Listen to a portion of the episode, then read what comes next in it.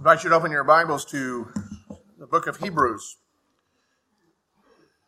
chapter 2, as we continue in our survey of this sermonic letter. Now, you've heard us for the past several weeks use that phrase over uh, at, uh, from time to time. It's a sermonic letter, uh, meaning that this uh, book is written in such a way. It is a letter, but it doesn't carry some of the characteristics of a letter. In other words, there is no greetings at the beginning, and there is no identification of the person who has written it. Nevertheless, it was a letter that was written to a particular body of people, uh, to most likely to Jewish believers in uh, living in Rome, although we're not certain of that. Uh, but it was written to a particular group of people who were living under the, uh, the reign of Nero, feeling very insecure, insignificant, and, uh, and, and becoming quite hopeless. Uh, it's also a, a sermon in a sense. And so somebody put their sermon in writing.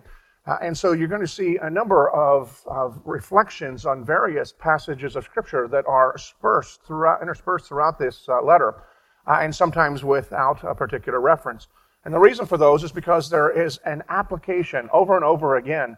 Uh, the truth is being presented, oftentimes for the purpose of encouragement, sometimes for the purpose of instruction, bringing us back to encouragement. And our text this morning is an encouragement to believers uh, who are living in this world. Uh, and yet it is inseparably linked to the instruction that we received last week that Camper uh, brought to us from uh, the beginning of this chapter, where we're told to be careful lest we drift. This part of this passage is a, a direct application to enable us to keep from drifting. A reading this morning from Hebrews chapter 2. We'll begin our reading in verse 5 and continue through verse 9. Hear the word of our God. Now, it was not to angels that God subjected the world to come, of which we are speaking. It has been testified somewhere What is man that you are mindful of him, or the Son of Man that you should care for him? You made him for a little while lower than the angels. You have crowned him with glory and honor, putting everything in subjection under his feet. Now, in putting everything in subjection to him, he left nothing outside his control.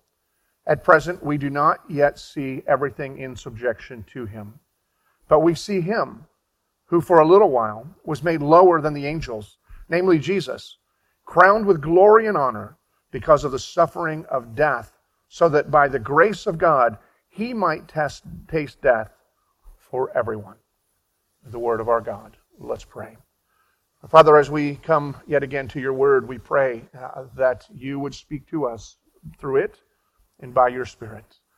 We pray, clinging to your promise, that your word is powerful, it is effective, and it accomplishes its purpose. And so we pray that this word would not only instruct, uh, but it would construct. It would not only inform, but it would form that each of us would have our minds renewed to be in line with your truth, that we would see our lives and this world uh, in line with your truth, and that we might all be built up into full maturity in Christ. Lord, grant us this hope from your word in accordance with your promise, which we pray in the name of the Word incarnated, Jesus Christ. Amen. For most of my uh, adult life, it would have probably been appropriate to consider me a, a news junkie. First thing in the morning, last thing at night, and interspersed throughout the day, really consistently throughout the day, even if the news was simply the, the background noise to whatever else I happened to be doing uh, at any particular time. I also would regularly purchase a few papers, subscribe to several magazines or, or journals, so all in the uh, pursuit of being informed, which itself is certainly not a bad thing. Certainly, it's you know, being informed is preferable to being ignorant in most circumstances. But all of that changed, I don't know, a little over a year, year and a half ago for me. I don't know whether it was the, the cumulative effect of years of constant consumption or if it was just the, the increased intensity and ugliness that has permeated our news over the past few years. But while most of my adult life I would rightly be classified as a news junkie, I almost never watch the news anymore. I rarely buy a newspaper, and I have no subscriptions to any of these news journals. It's not that there's anything wrong with pursuits of, uh, of being informed. And while I am not nearly as informed, I suppose, as I was before, I don't think that I'm being uh, totally ignorant either. I choose to be informed with what seems to be important, like uh, is you know is there a tornado or hurricane coming our way? Is there a British or Canadian invasion that we need to be aware of and prepare for? Who's president this day, at this point in time? And yeah, maybe since we have governor, uh, you know, those kinds of things, big deal things that might affect my day to day life. And the reason that I made this change was not because I had this epiphany of, of, wisdom and have now become the expert of what I need to know and what I don't need to know. But the reason this change took place in my life uh, uh, about a year, year and a half ago was because I found in my constant consumption that it was taking a toll, uh, that it was having uh, playing havoc with my emotional stability. And I don't know if I'm alone in that. Actually, I know I'm not alone in that, and that may not be true for everyone. And so I want to be very clear. I'm not suggesting to you, and my point today is everybody stop watching the news. That's, that's not the application for everyone.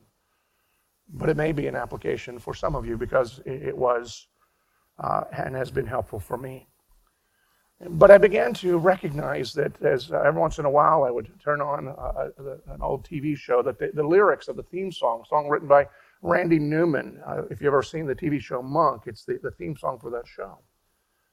And, and the lyrics of that began to, to, to resonate with me. You probably know them.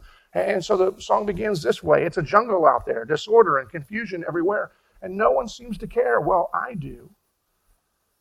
And people think I'm crazy because I worry all the time. But if you paid attention, you'd be worried too. And you better pay attention, or this world that we love so much might just kill you. And I was feeling that weight of being so conscious, so aware, and being so keenly aware of all of the ugliness. It was making me weary. And it was robbing me of peace. It was robbing me of joy. It was making me more irritable. I was more prone to engage in arguments simply for the sake of expressing my opinion on something that really may not matter in, in the moment. And then there's another lyric that is in that song that really caught my attention because kind of in the middle of the song, uh, the, uh, the, the artist says, Hey, who's in charge here? In other words, he's singing about this world uh, that we live in that is broken and just not the way that we wish it was. And in his sense, he's thinking the world's out of control, so there must be no one in control. And I had to ask myself that question Who's in control? Well, fortunately for us, the writer to the book of Hebrews is speaking to people who were weary from living in a world where they felt insignificant and felt like they were just kind of a, a, uh, a spit in the ocean. Uh, they really were not making any difference, couldn't make any difference. As a result, they were becoming somewhat hopeless, and in their hopelessness, they were beginning to drift. And they were wondering who's in control here really as they suffered under the persecution of Emperor Nero. And it's to that people the writer of the Hebrews wrote and wrote this particular passage and tells them and tells us through them that Jesus Christ is in control.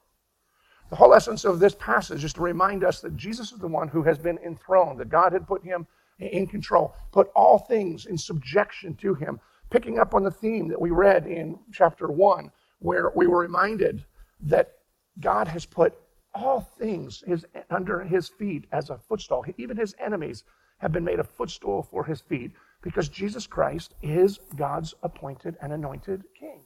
And he's in control of all things.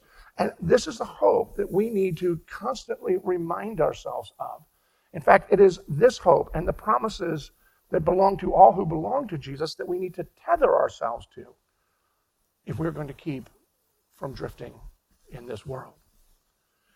And the writer of Hebrews, as he writes these, this passage, which you know at first look can seem like a, jumbled uh, expression of Old Testament passages and applications and instruction and, and whatever, but he, he makes an argument for us.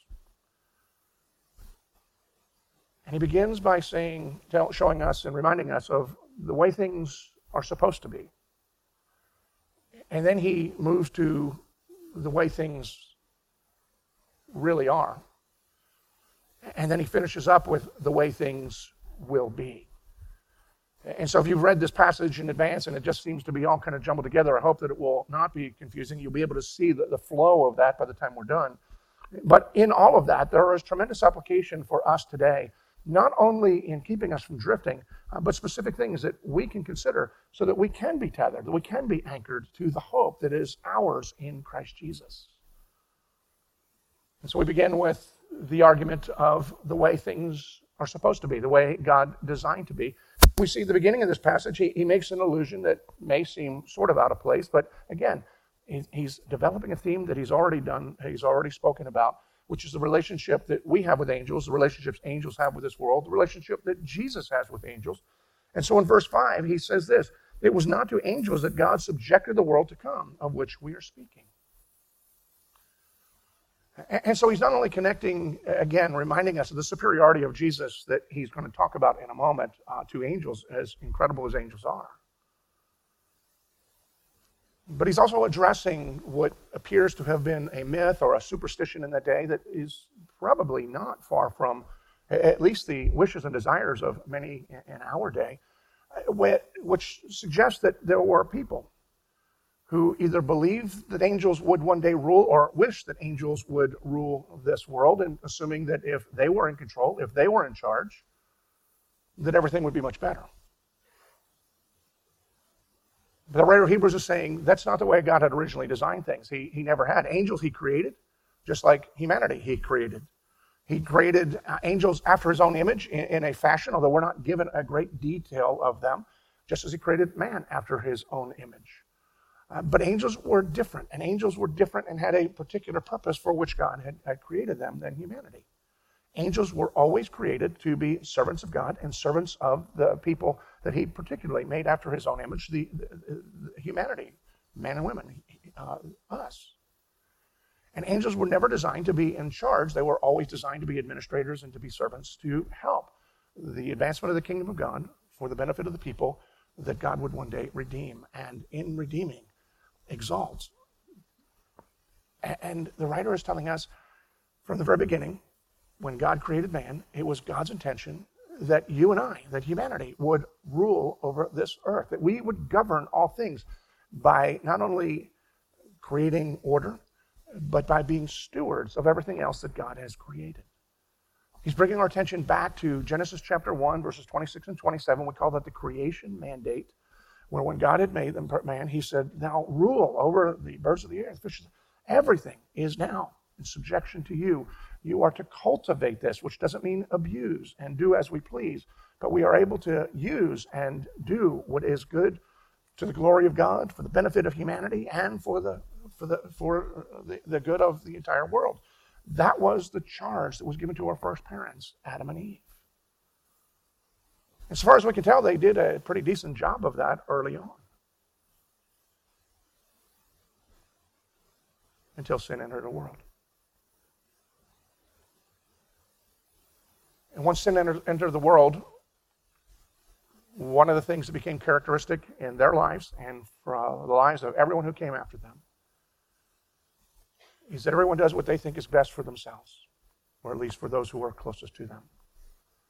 You think about the original sin. He was tempted. You could be like God. Hey, that seemed like it would be a good thing. Maybe they had the idea that it would just be kind of a noble, you know, I don't have to bother the real God, you know, because I would be wise as God is, and, and, I don't have to depend on God so much. And, and they thought that that was good. But in the end, they had this desire to be like God, so they did what they thought would be best for them, not best for the relationship with God, not best for the world, they did what would be best for them. And then after them, their children, and after them, everyone is born to them. And after all, and now with billions of people on the earth, every one of us doing what we think is best for us, no wonder we have such chaos all around us. The original design, the writer of the Hebrews is telling us, is this: is the way things are supposed to be, is that man is to rule, to govern over the earth in accordance with God's principles and God's law. That's the way things are supposed to be. And he goes on and he applies this. And we see he's now putting everything in subjection to him. He has left nothing outside of his control. And in the Greek, there's a double negative there. There is nothing that is not under his control. And that's to underscore the, the authority and the, uh, the, um, the greatness of this creation mandate, which we were created to exercise.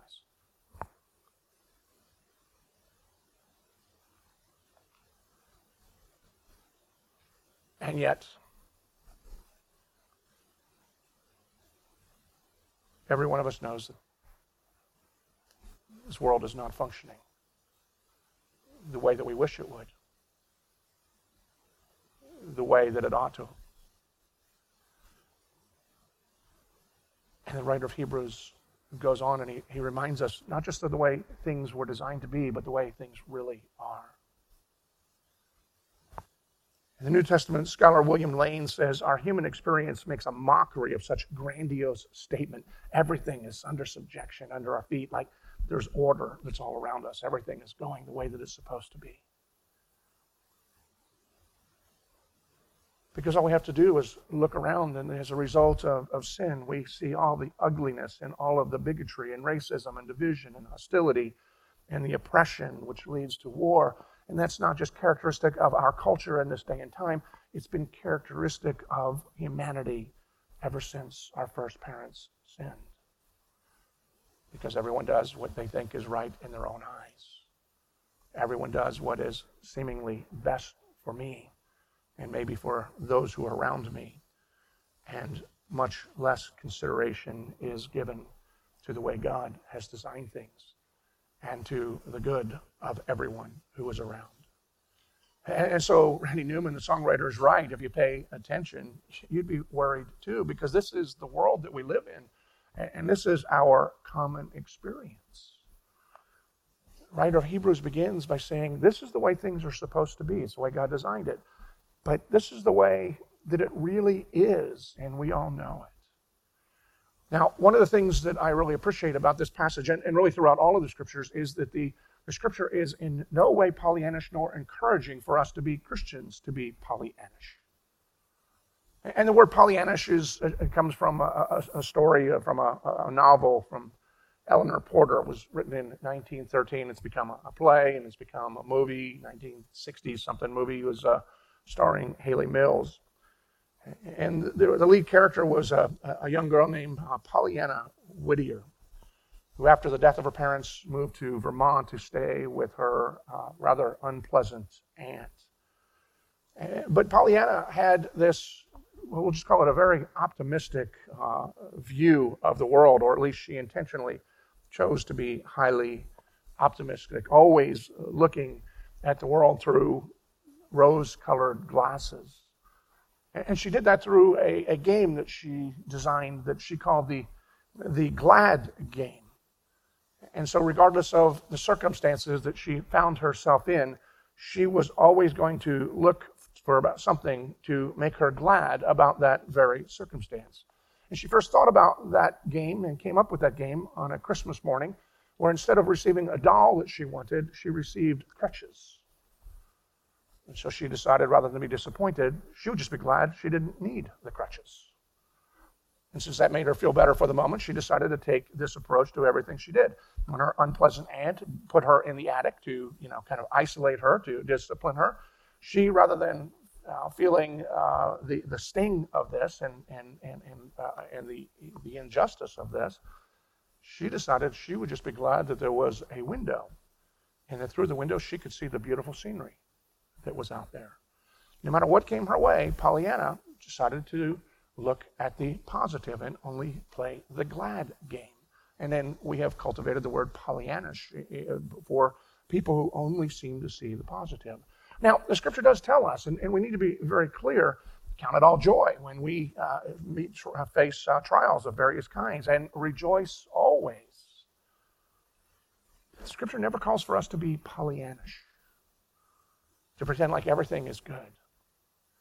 The scripture gives us a very real hope for a, a very real life in a very real world and that we are not to just pretend like everything is the way that it's supposed to be and only look for the good, uh, but we have a hope and we have a joy that we are able to have in Christ, uh, regardless of the circumstance. But if we don't recognize what is wrong and broken in the world, then we will not be parts of the agency uh, or the vessels that God uses to bring about the correction within this world either.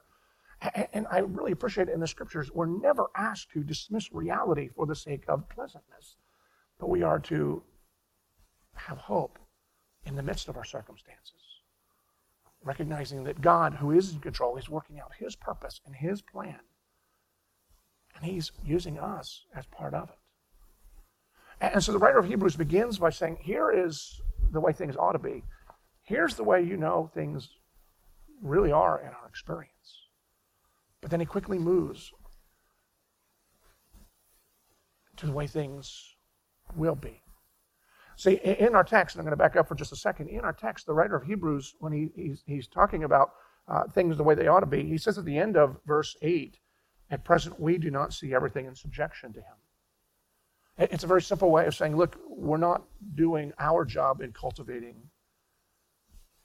godliness and God conformity and peace, harmony, shalom throughout the earth. But he quickly makes an adjustment as we move into verse 9, the way things will be.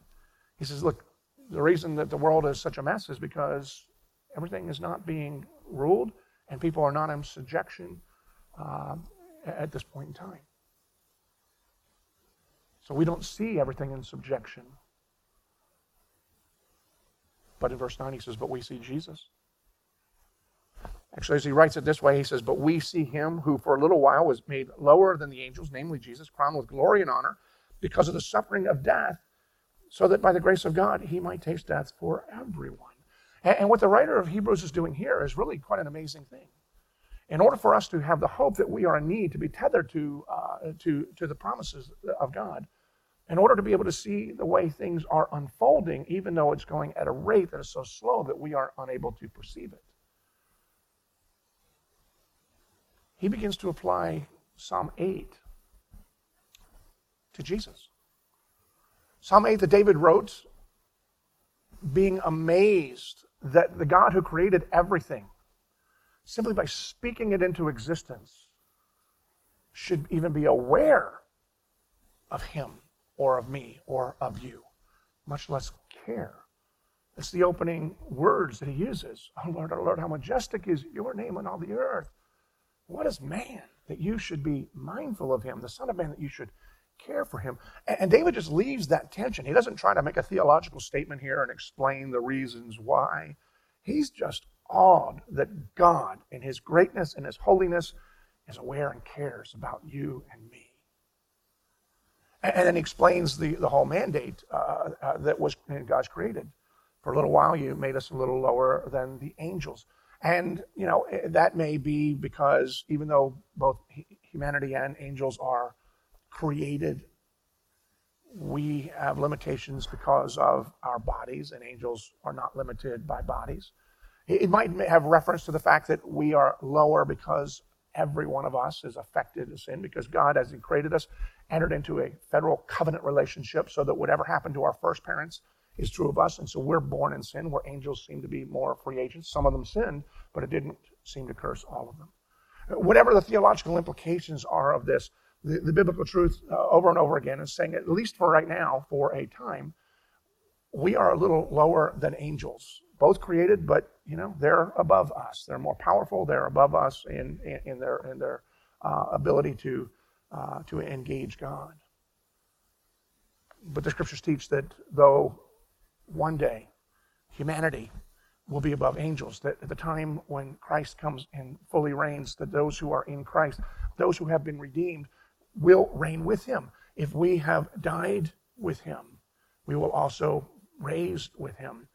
If we are if we endure with him, we will also reign with him. This is the, the promise that uh, Paul uh, alluded to in writing to encourage his protege Timothy. And it's pointing to what will happen in the future at some day that those of us who were created after the image of God, we will also be joint heirs and co regents with Jesus. In other words, it's going to be the restoration of the way it's supposed to be.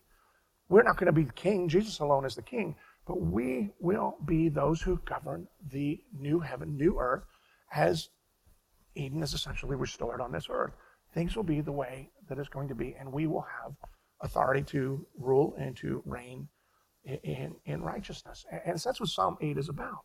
But the writer of Hebrews, in pointing the way things will be and how things will get to the way they're supposed to be, he applies these very things to Jesus himself. He who for a little while was made lower than the angels. It's the Christmas story, it's the incarnation. Jesus, who in very nature is God, and therefore has no beginning, he has no ending, he took the form of a servant. He became like us. He took on flesh. And upon taking on flesh, he who was fully God had become fully man. And as fully man, for the time that he was here on earth, he was a little lower than the angels. He still was God, and so therefore the angels would bow and worship him. And yet, in his form, he was a little lower. If your mind is blown, it should be. And yet he was crowned with glory and honor. Why? Well, the Apostle Paul, as he writes into Philippians 2, or, uh, it tells us. Same thing that the writer of Hebrews is alluding to. Because he became obedient, obedient to death, even death on the cross. And therefore, God has exalted his name above every name, whether a name on heaven or on earth. His name is exalted above every name, so he, who is God, became man. He became a little lower than the angels, at least as everybody was looking at him. And yet, because he tasted death for us, he is exalted. He has been crowned, and he is the anointed and appointed king who is and will reign throughout the earth. And this is the hope that the writer of Hebrews is pointing to those who are living in a world that is broken, where they are frustrated, where they uh, feel hopeless, to recognize that God's plan was not broken, that He has not only is He still in control, but He's working out all things for His glory and for the benefit of those who belong to Him who are called according to His purpose. Everything is going to work out just as God had fully designed, no matter what it looks like at the present. And it's that hope that we need when we're looking around us and we feel weary because of the world that we live in. It is that hope that God is in control. He has appointed his king, and his king has already begun to reign in a sense. Because when Jesus was here, he said, The kingdom of God is here, the kingdom of God is at hand. And so Jesus is all reigning. So why do we still have all the problems that we have that are around us? Well, just as the writer of Hebrews was saying about the fact that in our humanity, at present, not everything is subject to our feet. The reality is, not everything, not everyone is subject to the reign of Jesus Christ right now. He is the rightful king. He has the right to reign. He has laid out his law. He's laid out uh, and he's demonstrated how we're to live that way.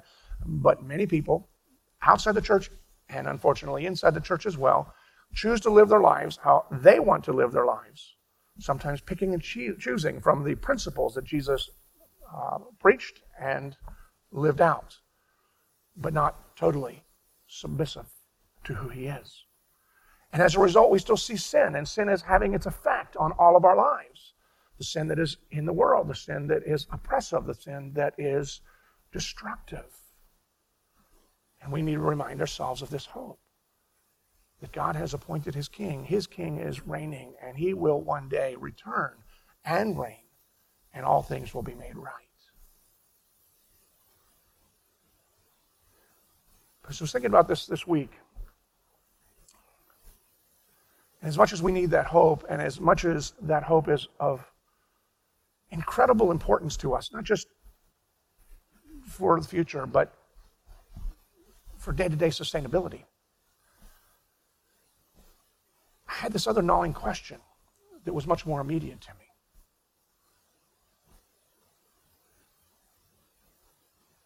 If the reason that we see so much that is wrong in the world is because not everything is subject to the rightful king, how much of my life is subject to the rightful king? How much do I pick and choose what I like, what is to what I consider my advantage?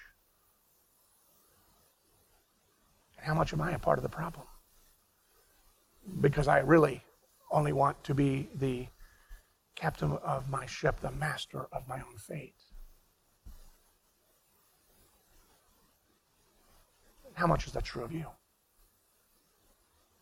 Many of you have heard the story before, but a number of years ago, the uh, paper in London was inviting prominent writers to give their uh, ideas or exp- give their explanation of what is wrong with the world. They sent a asked G.K. Chesterton if he uh, would chime in and, and write a, a short uh, essay for the paper. And Chesterton said that he would agree to do that. And so the, here's the question that was sent to him What's wrong with the world? And Chesterton's response was Dear sirs, I am. And so I look at this passage and saying, if the, world, the problem with the world is things that are not on subjection to Christ, the fact is, it, it, we do know what is going to happen for those who are in rebellion. But what about me who has been, been redeemed and I still want to live my own way, not in subjection to Jesus? And so I read in this passage a call for me and for you and for everyone who belongs to Jesus Christ to not wait until the day when he returns and then say, okay, now we will live for Jesus and now we will do the things the way that he wants to do. But it's a call to you and to me, even this day, to say, I will do what Christ calls me to do. That we will all say together, As for me and my house, I will serve the Lord. We will serve the Lord.